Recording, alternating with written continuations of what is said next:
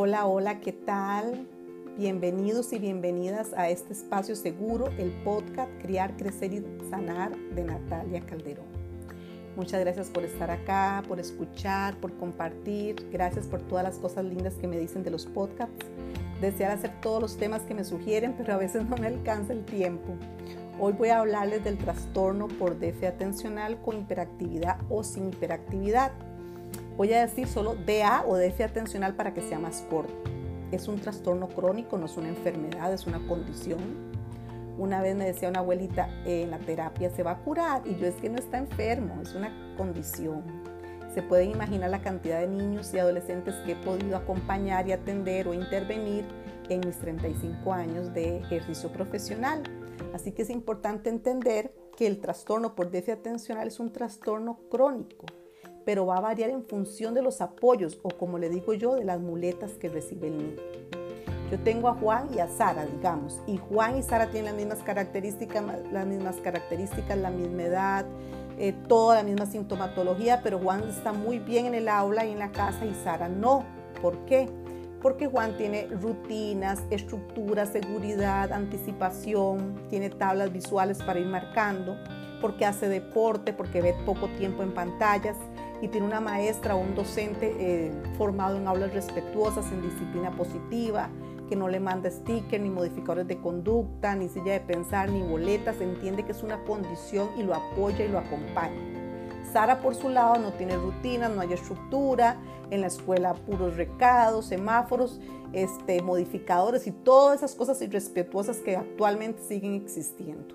Por supuesto que el avance va a ser muy diferente de un niño o adolescente que tenga los apoyos a otro. Entonces por eso es importante recordar eso.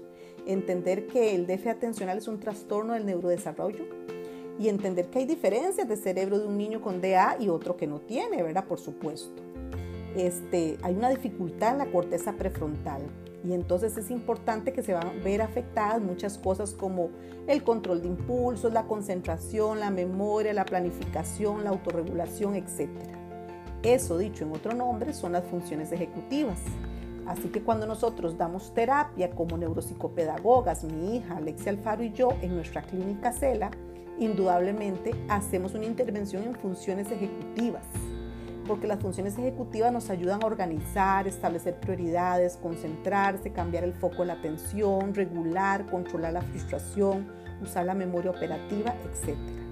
Entonces recordemos la importancia de que siempre haya intervención en atención y concentración, que son dos cosas diferentes, y sobre todo en funciones ejecutivas.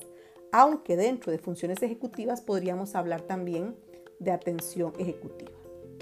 Síntomas todos los conocemos, dificultad para concentrarse, hiperactividad, impulsividad, baja tolerancia a la frustración, este, a veces poca motivación o poca perseverancia, empiezo y no termino, etc. Por eso es importante ayudar al niño y al adolescente a trabajar eh, con horarios, con rutinas, a trabajar y hacerse cargo de sí mismos, ¿verdad?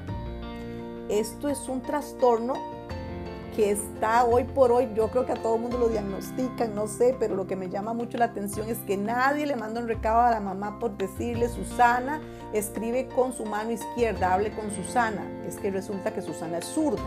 Pero sí mandan 800 mil mensajes a las mamás, hable con Juan porque no se concentra y resulta que Juan tiene el trastorno por déficit atencional ya sea con hiperactividad o no, pero tiene dificultades de concentración, para regular sus emociones, para terminar lo que empezó, etc.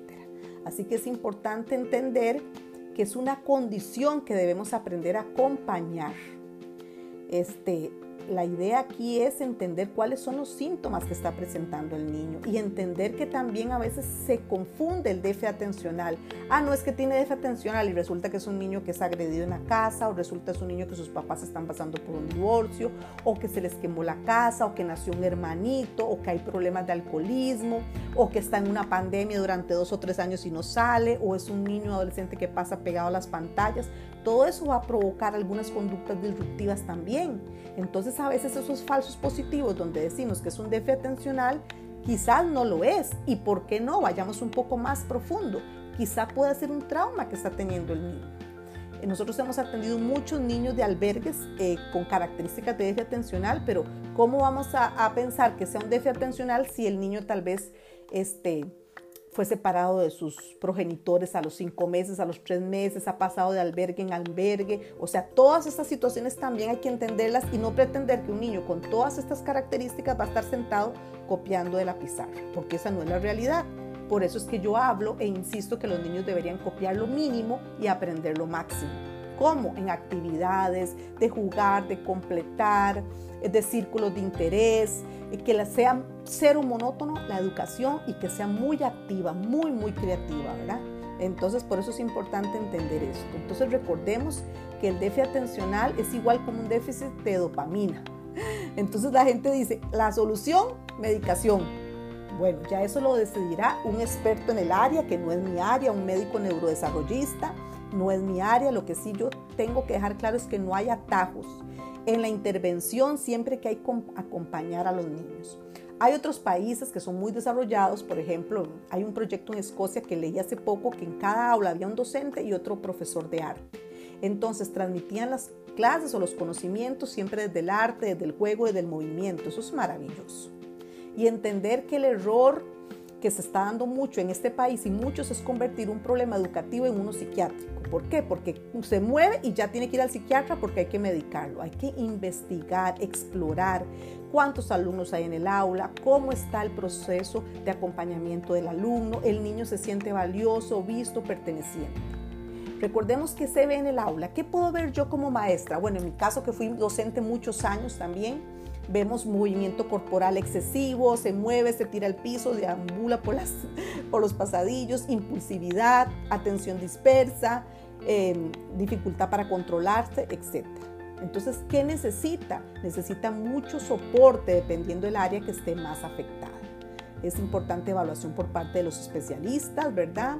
Y también es deseable y necesario que el centro educativo organice un sistema de apoyo que vaya más allá de un proceso de evaluación aunque esté acompañado de un médico, de un psiquiatra, de un neurólogo, un psicólogo, un neuropsicopedagogo, psicopedagogo, aquí lo importante es el acompañamiento posterior. ¿Qué hace el centro educativo? ¿Cuáles son las acciones a tomar para apoyar a este niño que tiene eh, trastorno por déficit atencional? No es que lo evalúen 800 profesionales, es qué va a hacer el centro educativo para responder a estas necesidades.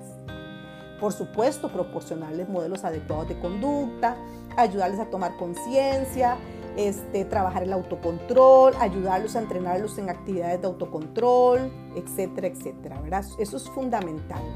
También pueden trabajar actividades como discriminación visual, razonamiento verbal, seguir series, localizar características, el método Guillor, gimnasia cerebral, practicar mindfulness, yoga infantil o yoga para adolescentes es fundamental, juegos educativos, todos aquellos que tengan como considerados como tranquilos, ¿verdad? Por ejemplo, el Jenka, todo esto tiene que verse como una actividad terapéutica. Ojalá en casa tengamos eso también. Y desde casa podemos ayudar a los niños y a los adolescentes con funciones ejecutivas, doblando ropa, eh, organizando medias por pares, haciendo secuencias, teniendo una rutina que ellos mismos vayan marcando lo que van logrando, explicar algo en partes para desarrollar, guardar juguetes primero los cuadrados, después los redondos, o sea, todo lo que sea secuencias. O también eh, cerrar los ojos y concentrarse, hacer actividades del cerebro cansado, estrategias de respiración, de autorregulación. Siempre, siempre yo recomiendo mucho practicar mindfulness.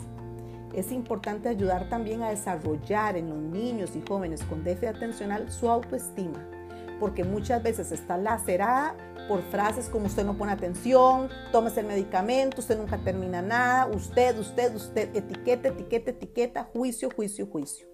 Entonces, por eso, entender que este comportamiento diferente no es un mal comportamiento y ese texto hable con su hijo no sirve para nada. Entonces, recordemos la importancia que los docentes y los padres trabajen en equipo para fomentar la autodisciplina, la responsabilidad, la flexibilidad y sobre todo reforzar funciones ejecutivas.